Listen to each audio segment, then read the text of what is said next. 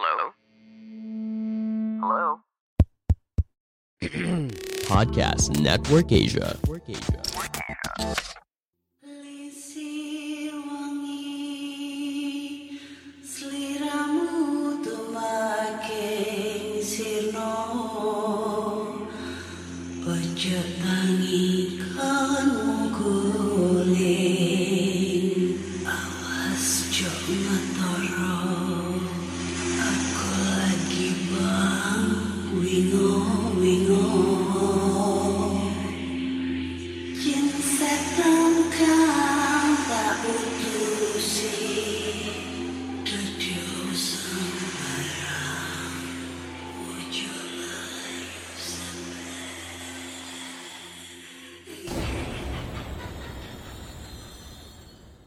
Hai Re, ya apa kabar Ketemu lagi dengan aku si Ana di podcast kisah horor.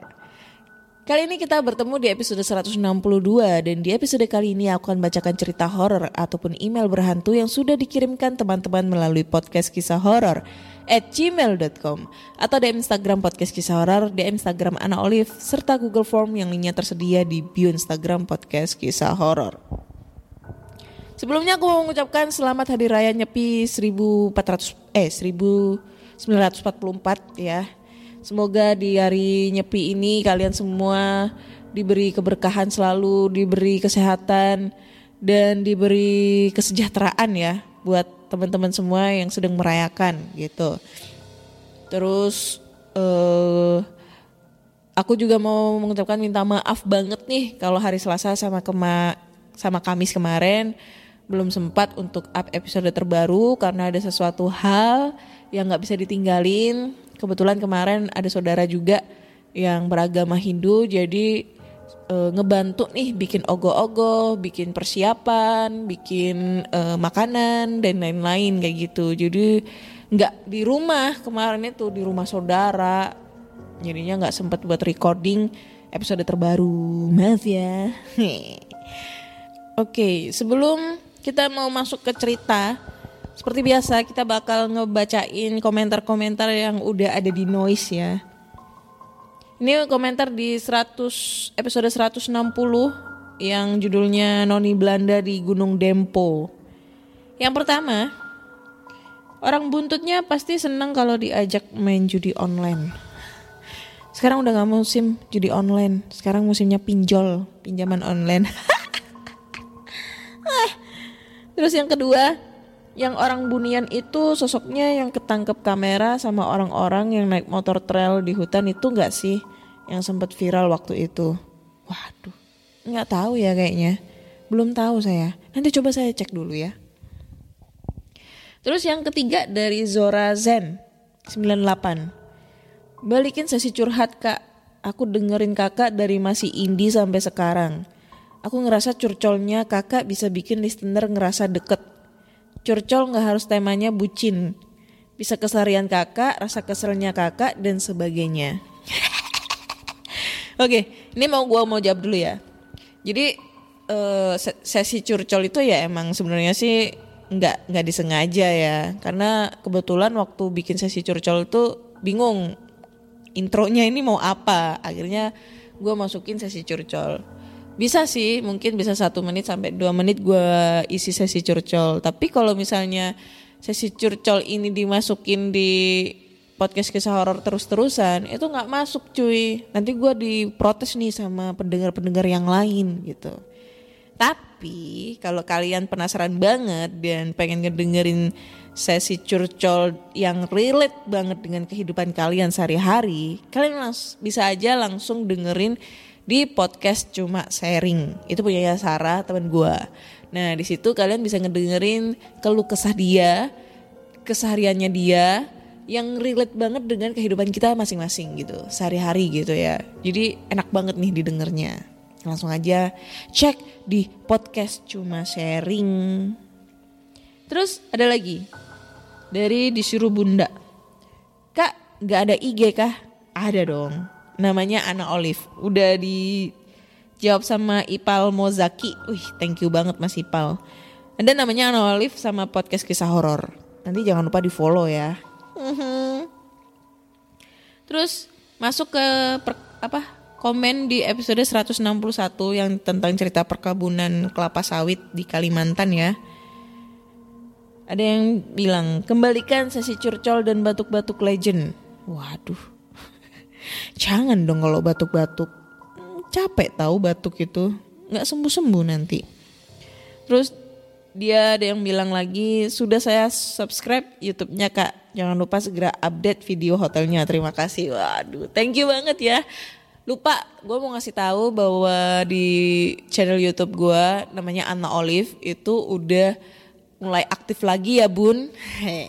udah mulai aktif lagi dan kebetulan aktifnya itu adalah eh, seputar tentang podcast juga sih cerita-cerita horor gitu yang gue masukin di channel YouTube yang belum pernah dibacain di pot di Spotify gitu. Jadi gue masukin di YouTube untuk nama-nama subscribe jangan lupa di follow apa di subscribe juga ya buat teman-teman semua. Untuk masalah eh, ngevlog di Hotel Niagara ini em, karena masih nyari waktu yang pas nih buat ke sana jadi masih ini masih nyari-nyari waktunya aja. Ya doain aja lah. Doain aja eh, bulan-bulan ini. Mungkin pas waktu ulang tahun gua gitu. Gua mau ulang tahun Ci bulan Maret. Jadi mungkin ngerayain di sana sendirian gitu ya. Keren tuh. Terus ada yang bi- eh, komen si Egi. Di daerahku juga ada sih kebun sawit dan ya memang banyak banget cerita horornya. Belum lagi bangunan-bangunan yang ada di tengah-tengah hutannya. Terus ada Fajar Sopa. Ini nih yang paling gue takut takutin ketemu setan tapi berupa orang. Bener banget tuh apa ya hal yang menyeramkan yang pernah aku alami. Eh belum pernah sih, belum pernah aku alami tapi eh, sering banget ngedengerin cerita tentang hal yang seperti ini ya hantu duplikat kayak gitu. Serem banget sumpah, nggak bisa ngebedain jadinya. Terus ada yang komen lagi, Hans Sommer namanya, pendengar setia podcast kisah horor. Wah, thank you banget. Dan yang terakhir ada yang komen, pada ngomongin apa? Ya ngomongin setan lah. Masa iya mau ngomongin Ukraina sama Rusia perang-perangan gitu? Ya kita harus ngomongin, cuma itu kayaknya bukan ranah gua gitu loh untuk ngomongin masalah perang dunia ketiga, ya kan? Hmm. Itulah komentar-komentar yang sudah dibacakan eh, di podcast kisah horor dari eh, melalui media noise ya platform noise. Buat kalian yang suka dengan eh, podcast kisah horor jangan lupa di komen tuh. Komen-komennya di setiap episodenya di noise karena kalau di noise udah bisa dikomentarin. Tapi kalau di Spotify jangan lupa kasih bintang 5 cuy. Oke terus jangan lupa di subscribe juga channel YouTube-nya ya jangan lupa like comment dan share wih mantep tanpa berlama-lama lagi, mari kita masuk ke dalam ceritanya. Oke, untuk cerita pertama datang dari Google Form. Langsung aja baca aja ceritanya. Ini dari Ivan. Ivan, If, ya Ivan namanya. Assalamualaikum Kak Ana. Makasih udah bacain cerita ini. Aku mau cerita pengalaman hororku waktu aku masih SMP. Kira-kira tahun 2012 atau 2013 lalu. Wah, gua udah kuliah cuy. Bawa kemenyan, bawa stang, stanggi, selimut, dan sentuhan di kaki. Kejadian ini beneran ngebekas banget sampai sekarang. Karena ini adalah pengalaman pertamaku diganggu langsung oleh makhluk tak kasat mata. Sebelum masuk cerita, sekedar informasi aja belakang rumahku masih merupakan kebun. Karena kami tinggal di Kalimantan, tepatnya Kalimantan Barat. Rumahku memiliki dua tingkat, di mana di tingkat kedua ada dua kamar dan satu gudang, serta balkon. Jam menunjukkan sekitar pukul 10 malam. Saat itu aku lagi ribut sama kakakku. Sehingga orang tuaku berusaha untuk melerai kami. Karena sudah mulai risih, akhirnya aku memutuskan untuk naik ke lantai dua untuk masuk ke kamarku. Di lantai bawah, orang tuaku menasehati kami dan aku masih dapat mendengarkannya karena aku membuka pintu kamarku. Namun pada saat itu aku tiba-tiba lapar dan karena aku takut untuk turun ke bawah, aku memaksa orang tuaku untuk mengambilkan makanan. Ya salah, namanya juga anak kecil, pasti masih manja sama orang tuanya. Namun orang tuaku kesal dengan hal itu karena kami dari kecil sudah diajarkan untuk selalu mandiri.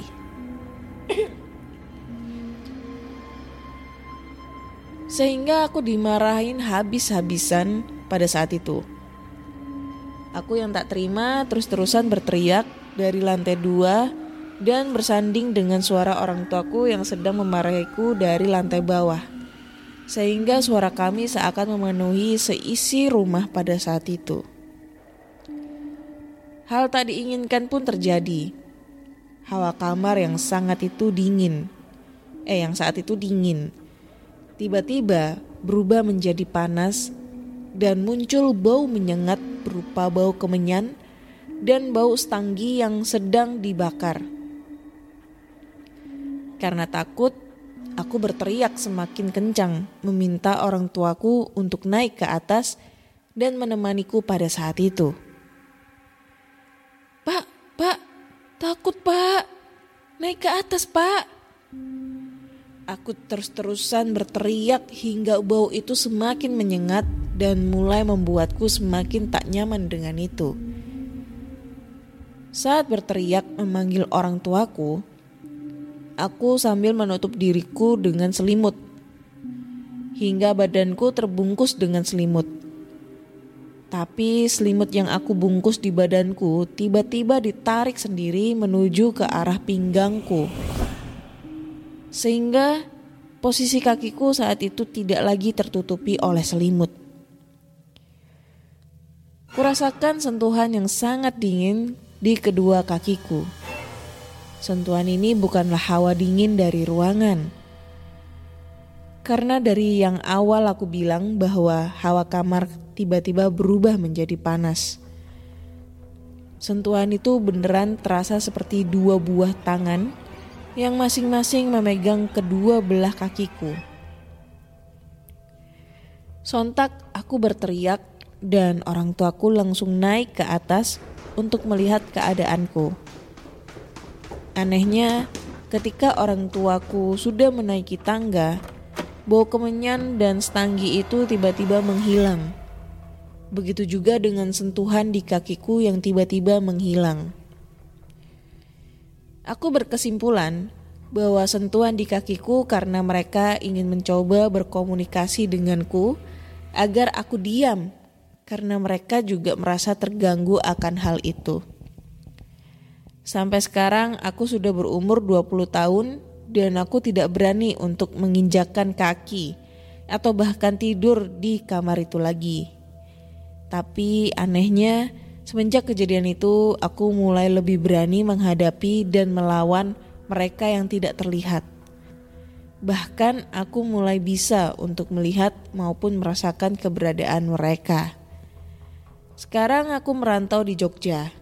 Sudah dari 2019, aku merantau dan aku memiliki banyak banget pengalaman horor di sini. Jika ada kesempatan, aku akan menceritakan pengalaman hororku selama merantau.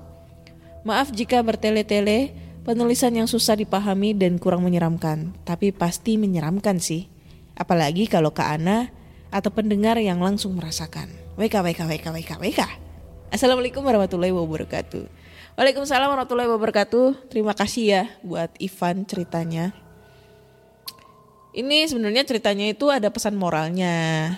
Pesan moralnya itu jangan melawan orang tua itu ya tidak boleh uh, kita berani sama orang tua dimarah Allah akhirnya dampaknya itu hmm, kita diganggu nih sama makhluk halus bukan masalah diganggunya masalah ribut-ribut juga itu karena kamu kualat melawan orang tua So buat pendengar-pendengar podcast kisah horor karena ini kan nggak bisa eh, yang ngedengerin kan bebas nih mulai dari usia bayi. bayi aja udah bisa ngedengerin nih podcast ya kalau dia ngerti bahasa kita gitu. Itu udah bisa dengerin podcast ini dan jangan ditiru dengan kejadian yang pernah dialami sama si Ivan nih. Ini nggak baik ini. Kita nggak boleh ngelawan orang tua, siapa pun itu. Pokoknya entah orang tua kita, entah eh, orang tua orang tua di luar sana yang usianya lebih tua, tua banget dibandingkan kita nggak boleh ngelawan ya. Tuh, jangan diulangi Mas Ivan. Oke. Lanjut ke cerita berikutnya. Ini datang dari siapa nih?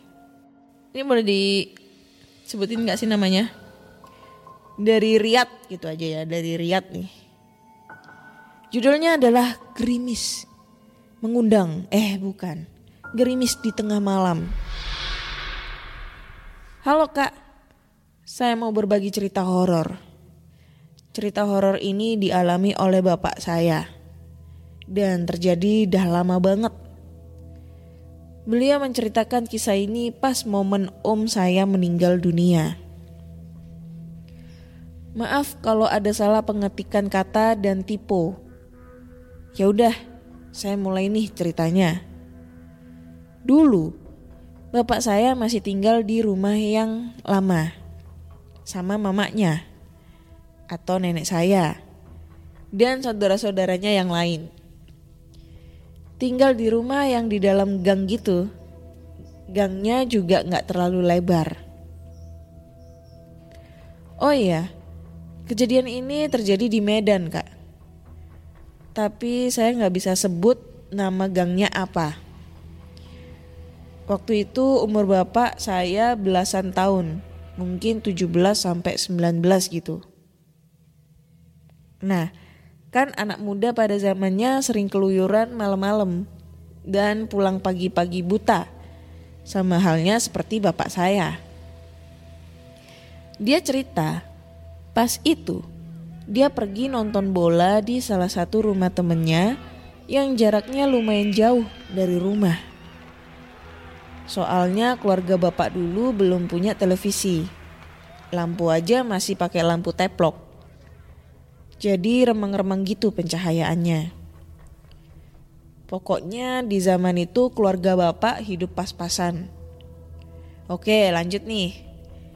Malam itu sekitar pukul 10 malam, bapak saya berpamitan dan pergi.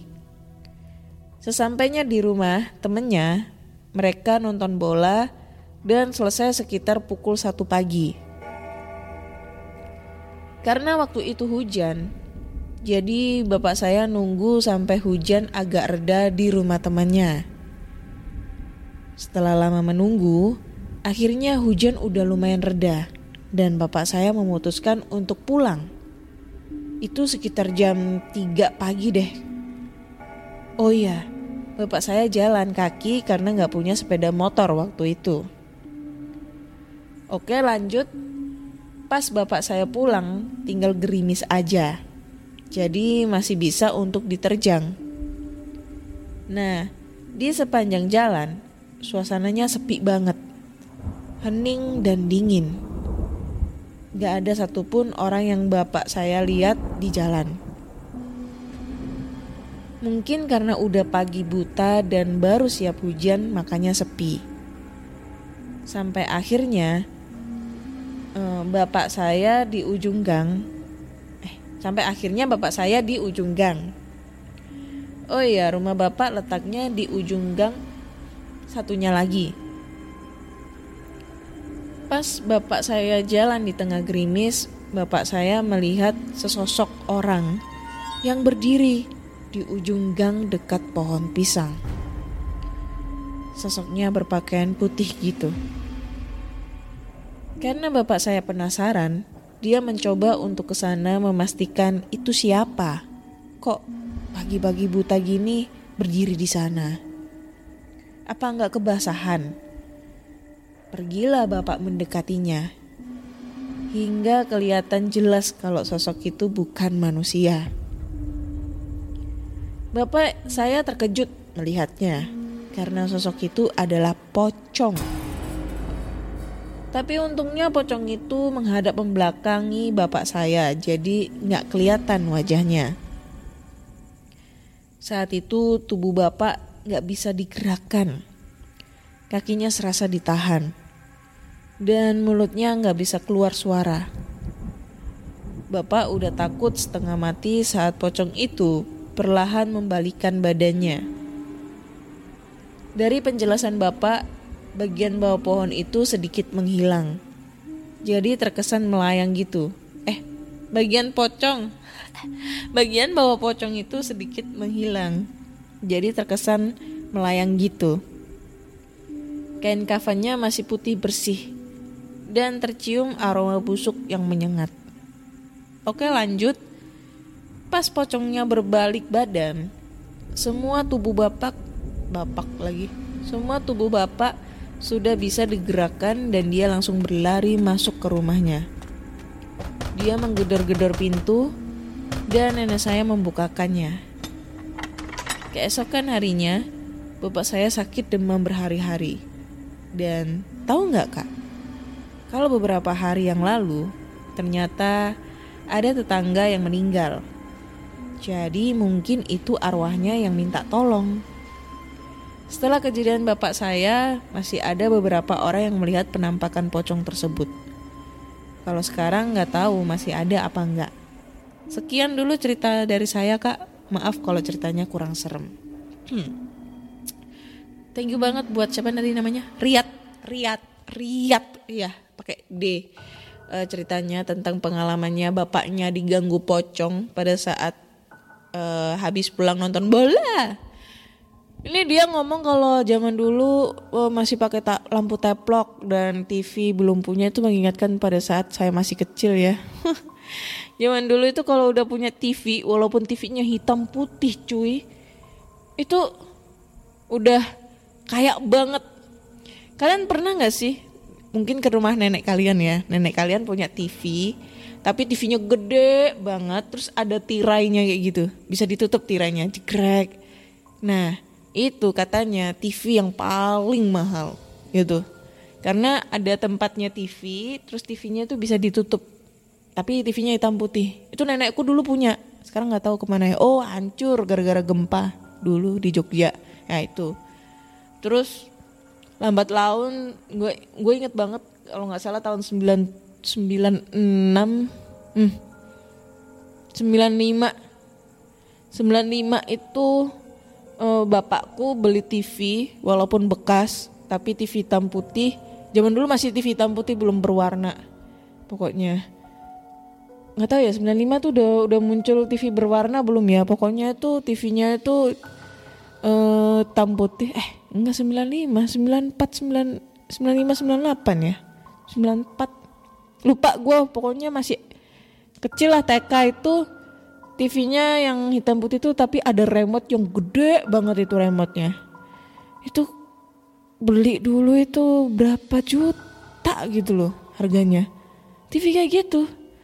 Hampir dua tiga, eh gak deh gak, gak juta berapa ratus ribu gitu ya. Karena dulu zaman dulu 100 ribu itu udah mahal banget. Beda sama sekarang 100 ribu itu kayak buat orang-orang kalangan kaya itu nggak ada 100 ribu ya nggak ada ini nggak ada artinya dulu tuh zaman dulu itu uang 25 25 rupiah itu masih laku masih bisa buat beli permen bisa beli uh, es ya kan es es mambo itu Terus dulu itu zaman SD gue tuh beli soto satu mangkok itu seribu rupiah. Beli pecel satu bungkus seribu rupiah. Wih murah banget sumpah. Kalau sekarang lo ya, kalau dulu mahal banget gitu. Nah itu, jadi kalau ceritanya mungkin itu sebenarnya bukan bukan tetangganya dia yang meninggal yang menyerupai pocong tersebut, tapi itu adalah jin yang memanfaatkan momennya pada saat momennya itu uh, ada orang meninggal terus abis itu dipercaya mungkin ya dipercaya uh, orangnya itu meninggal dengan tidak wajar akhirnya jin jin-jin yang ada di sekitar dia itu maksudnya di sekitar kita itu eh, memanfaatkan, menyerap energinya dan menyerupai sosok eh, orang yang meninggal tersebut kayak gitu yang tugasnya ya untuk ngantung eh, nakut-nakutin kita gitu, menggoda iman kita. Kalau setahu aku kalau cerita dari teman itu yang paling menakutkan itu pada saat dia ketemu pocong. Jadi teman aku pernah ketemu pocong. Tapi pocongnya ini bukan seperti kayak punyanya ceritanya si Riyad ya, bapaknya yang ketemu pocong yang dengan kondisi eh, kain kafannya putih, terus tapi mukanya eh tapi baunya busuk. Nah itu. Kalau temen aku ini dulu pernah ketemu sama sosok pocong hitam. Pocong hitam. Jadi pocongnya hitam banget kainnya. Kain kafannya itu hitam banget bukan bukan kayak pada TV eh TV pada pada pocong pada umumnya ya mungkin ada yang kainnya putih sama mungkin kainnya lusuh kayak bekas tanah gitu. Tapi ini pocongnya hitam mukanya serem hitam banget. Terus ada taringnya terus matanya merah ngeluarin bau yang sangat busuk. Nah itu katanya kalau kita ketemu pocong tersebut berarti itu adalah pocong media santet. Itu dan itu sangat bahaya sekali buat buat korban santetnya itu ya karena bisa menyebabkan kematian. Kalau kalian pernah dengar pasti tahu lah. Nah kalau semisalnya kita ketemu pocong, ini pocong biasa ya, pocong biasa, pocong ya pocong putih lah ya.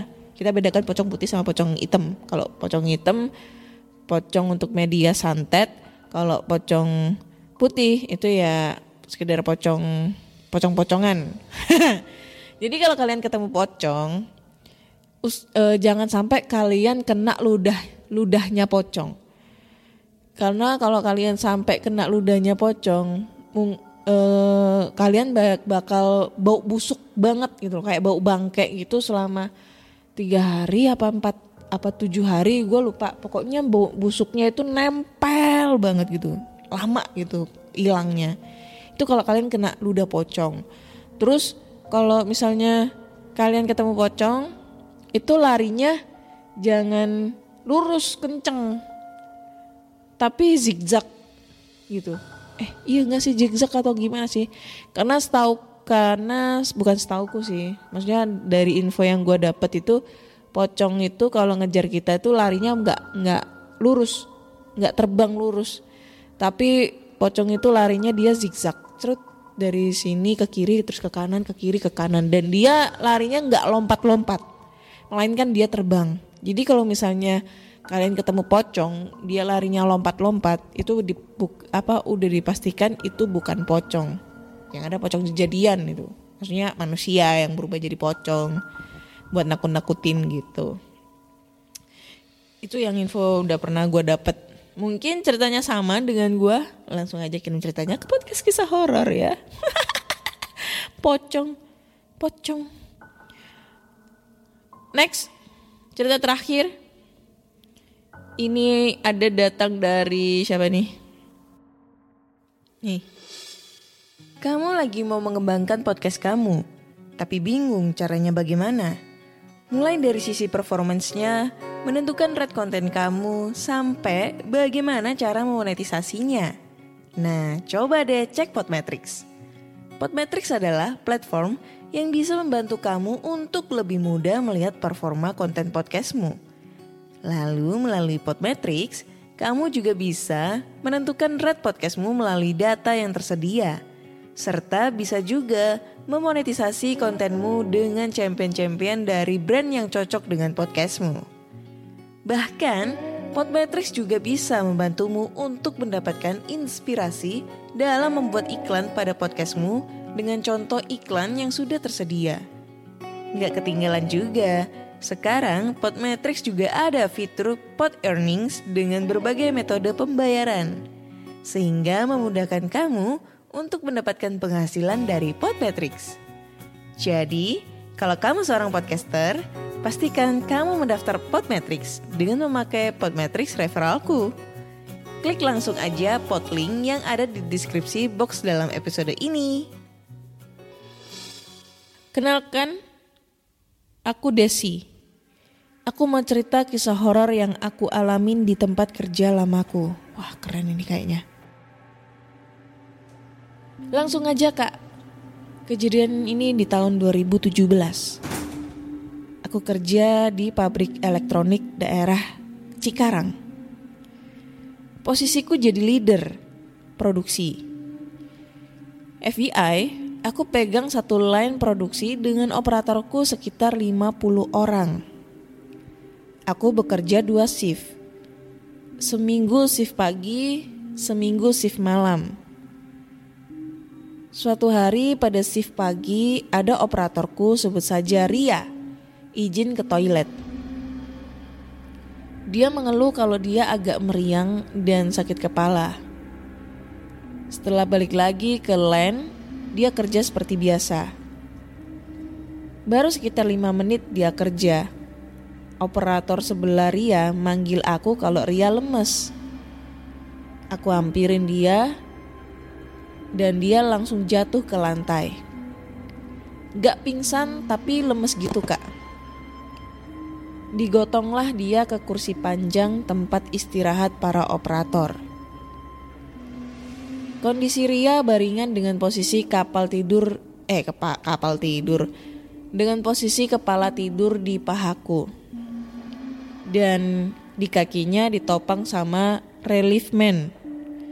Relief man itu operator pengganti ya kak. Dan dia lagi ngebalur minyak angin, terus tiba-tiba Rian nangis, nangis ngeringki. Kita tanya, Ria, kenapa? Apa yang sakit? Dan dia langsung teriak, Bego kalian semua, tolol! sambil ketawa. Aku keringet dingin. Mendadak dia mau duduk dan turun dari kursi. Aku dan relief man tarik tangannya supaya nggak pergi. Ternyata gila, kuat banget tenaganya sampai kita berdua nggak sanggup dan lepas. Dia ngerangkak menuju line.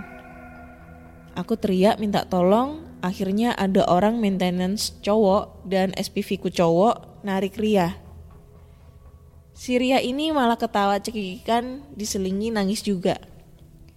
Dan aku diem kayak patung shock lihat ngelihatnya karena ini pengalaman pertama banget buat aku. Gak lama dipanggillah orang pinter beda departemen sama aku dibacain eh dibaca-bacain Seria ini dan udah mulai tenang. Si orang pintar bilang, nih anak iga renggang, jadi gampang kena banget. Lagi sakit apa gimana anaknya? Terus aku jawab, aku jawab, iga renggang itu maksudnya gimana pak? Ya, iya dia ngeluh agak meriang dan sakit kepala. Terus orang pinter jawab lagi, ya gitulah pokoknya, gampang kena. Nih yang ngisi penunggu toilet. Abis dari toilet emang anaknya. Anak ini kalau ngeluh sakit jangan suruh masuk toli toilet. Anjir, susah banget ngomongnya. Rentan, malah bikin repot. Kalau dia lagi kurang fit, maksain kerja sering diajak ngobrol. Pokoknya jangan sampai ngelamun. Setelah sadar gak lama SPV aku suruh Ria pulang aja. Diem di klinik takut kumat lagi. Dan akhirnya Ria pulang. Besoknya dia malah masuk padahal sikon belum fit. Dia bilang gak apa-apa mbak udah mendingan kok. Cuma operator lain jadi takut dan risih sama dia. Dan aku selalu pantau dia nanyain kabar atau sekedar ngobrol. Padahal kalau kerja nggak boleh ngobrol karena bisa ganggu konsentrasi. Tapi aku nggak punya pilihan. Selang break makan siang, dia kerja. Biasa ditanya. Gak apa-apa, kuat kok mbak. Tapi suaranya lemes. Eh, nggak lama dia nangis ngeringi di line. Wah, semua operator yang di sekelilingnya langsung pada kabur. Aku langsung nyamperin sama SPV. Ditariklah Ria ini dalam line. Langsung dibawa keluar line dan dibawa ke klinik. Selama perjalanan dia nangis ngeringik sambil diselipin ketawa. Nyampe klinik aman tuh anak. Dipanggil lagi orang bisa yang kemarin. Aku malah diomelin. Dibilang jangan kerja dulu kalau lagi sakit. Terus kalau ini kalau terus kalau anak ini ke toilet harus ditemenin. Banyak yang nempel soalnya di toilet sarangnya. Lanjut, aku mesti balik ke line produksiku. Aku titip sama penjaga klinik, gak ada yang mau atau berani. Orang bisa itu bilang, ajak ngobrol terus, interaksi terus, jangan biarin diem atau ngelamun. Karena aku ngeri, aku suruh pulang lagi dia. Sejak kejadian itu setiap shift malam, operator-operatorku di atas jam 11 malam kalau ke toilet harus ada nih yang nemenin. Gak boleh sendiri. Dan sejak kejadian itu aku sulit tidur. Mau tidur siang atau malam. Dan sejak hari itu sampai aku habis kontrak, tiap malam aku ketindihan, erep-erep kalau bahasa Sundanya. Entah karena sugesti atau memang ada yang ikut ganggu, tapi gak ada hal yang aneh yang aku alamin. Sekian horor pertamaku ke Ana, maaf kalau gak serem. Sukses terus Kak Ana, nanti aku mau share cerita horor lagi part 2 yang lebih horor dari pengalaman pertama ini. Sukses terus kisah horor. Oke, aduh, ini lumayan serem sih ya cerita terakhir ini dari Mbak Desi. Terima kasih banyak nih Mbak Desi buat penutup ceritanya gila serem. Ini ya yang gue takutin kalau gue kerja di pabrik. eh apa ya? Hampir sama sih kejadian yang pernah aku alami di pabrik, tapi yang yang kesurupan itu teman kerja aku. Kayaknya gue belum pernah cerita sih di di episode-episode sebelumnya kalau pernah ada yang kesurupan di kantor pada saat lembur gitu. Jadi kejadiannya itu waktu gue masih kerja di karoseri. Nah kebetulan hari itu hari Kamis. Jadi setiap kita kerja di pabrik mana pun itu, maksudnya pada saat aku pernah pengalaman kerja di pabrik mana pun itu, mesti kalau hari Kamis itu banyak yang nggak mau pekerja lembur. Tuh pasti nggak ada yang mau lembur. Jam 4 udah pulang. Mau lembur sampai jam mau lembur malam terpaksa itu harus sampai jam 7 habis itu kita pulang gitu kan. Kalau kalian pernah tahu tuh aduh gelap banget sumpah itu pabrik gua. Serem kayaknya masih ada di di story IG gua itu pabriknya. Ntar eh, kapan-kapan gua kirim di feed Instagram. Itu ada gua pernah nyetoriin eh, lokasi pas gua lagi di belakang pabrik. Banyak banget eh, build up build up yang terbengkalai gitu di sana gitu. Jadi memang eh, pabrik gua itu punya build up yang buat direnovasi eh renovasi direkondisi ulang gitu. Jual build up gitu ya tapi serem banget. Nah waktu itu waktu gua masih kerja di sana jadi PPIC itu eh, gue kerja sampai eh, jam 10 malam. Jam 10 sampai jam 11 malam. Sebenarnya sih lemburnya sampai jam 12 tapi gue pulang duluan waktu itu jam 10 malam. Nah pada saat itu jam eh, waktu itu hari Kamis kita terpaksa nih buat lembur karena eh, deadline banget ini unitnya harus dikirim besoknya hari Jumat. Jadi mau nggak mau kita harus lembur. Kalau nggak lembur ya resikonya kita potong gaji gitu. Nah pada saat itu sekitar jam 8 apa jam 9 gue lupa. Pokoknya jam 8 jam 9an lah jam sekitar sekitar jam segitu temen aku yang namanya lupa gue namanya siapa dia anak baru tapi dia juga lembur gitu. Lembur tapi beda beda ini beda bengkel beda produksi. Gua produksi 2 BP 2 itu ada di lokasinya di belakang belakang kantor. Dia itu ada di depan. Nah pada saat itu dia ngelembur karena dia mau resign. Jadi dia harus nyelesain semua kerjaan-kerjaannya dia yang belum selesai. Jadi dia mau resign. Terus jam sekitar segitu gak salah dia habis dari toilet tiba-tiba gue ngedenger ada suara teriakan kenceng banget. Padahal jarak dari BP1 ke BP2 eh produksi 1 sampai pro- produksi 2 itu kalau jalan kaki itu lama banget. Mungkin jaraknya sekitar sampai 15 meteran, eh 15 meter, 500 meteran. Jauh banget. Itu kencengnya kedengeran sampai di eh, produksi 2 di belakang sendiri, gila.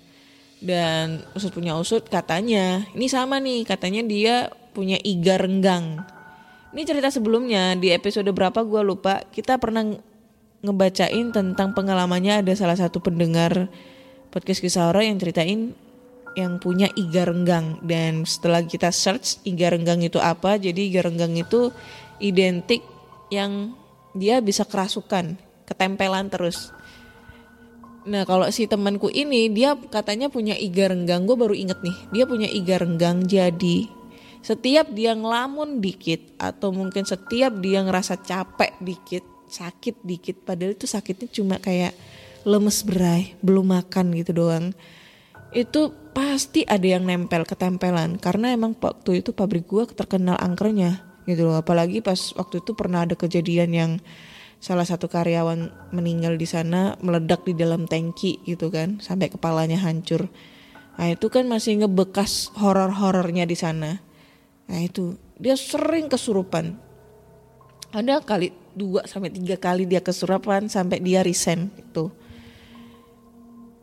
Ya itu mungkin baru kali ini gue tahu tentang iga renggang itu seperti itu. Jadi kalau iga renggang itu dia yang gampang kerasukan, gampang ketempelan, kayak gitu. Mungkin teman-teman semua pendengar podcast kisah horor ada yang punya iga renggang. Gimana ya cerit kita bisa ngecek iga kita tuh renggang atau enggak? Harus di ronsen dulu atau kayak gimana? Gue juga nggak tahu gitu.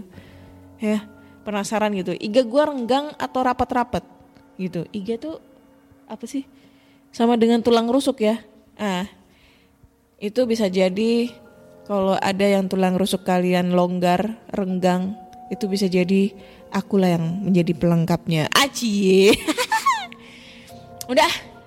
Kayaknya cukup sekian dulu episode di 162 ini kita udah bagi-bagi cerita horor. So buat teman-teman semua Ka- jika kalian suka dengan podcast kisah horor, silakan kalian mampir ke podcast kisah horor di Spotify, Google Podcast, Apple Podcast atau di Noise.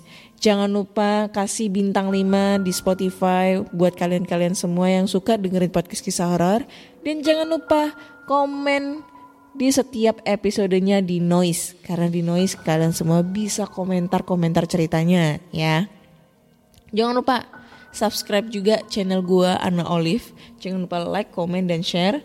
Dan kalian bisa kirim cerita kalian ke podcast kisah horor at gmail.com atau DM Instagram podcast kisah horor, DM Instagram Ana Olive serta Google Form yang lainnya tersedia di bio Instagram podcast kisah horor. Akhirnya Ana saya undur diri. Eh salah, akhirnya saya Ana undur diri. Ngeblank bro. Dan terima kasih untuk semuanya. Bye-bye. Pandangan dan opini yang disampaikan oleh kreator podcast, host, dan tamu tidak mencerminkan kebijakan resmi dan bagian dari podcast Network Asia. Setiap konten yang disampaikan mereka di dalam podcast adalah opini mereka sendiri dan tidak bermaksud untuk merugikan agama, grup etnik, perkumpulan, organisasi, perusahaan, perorangan, atau siapa pun dan apa pun.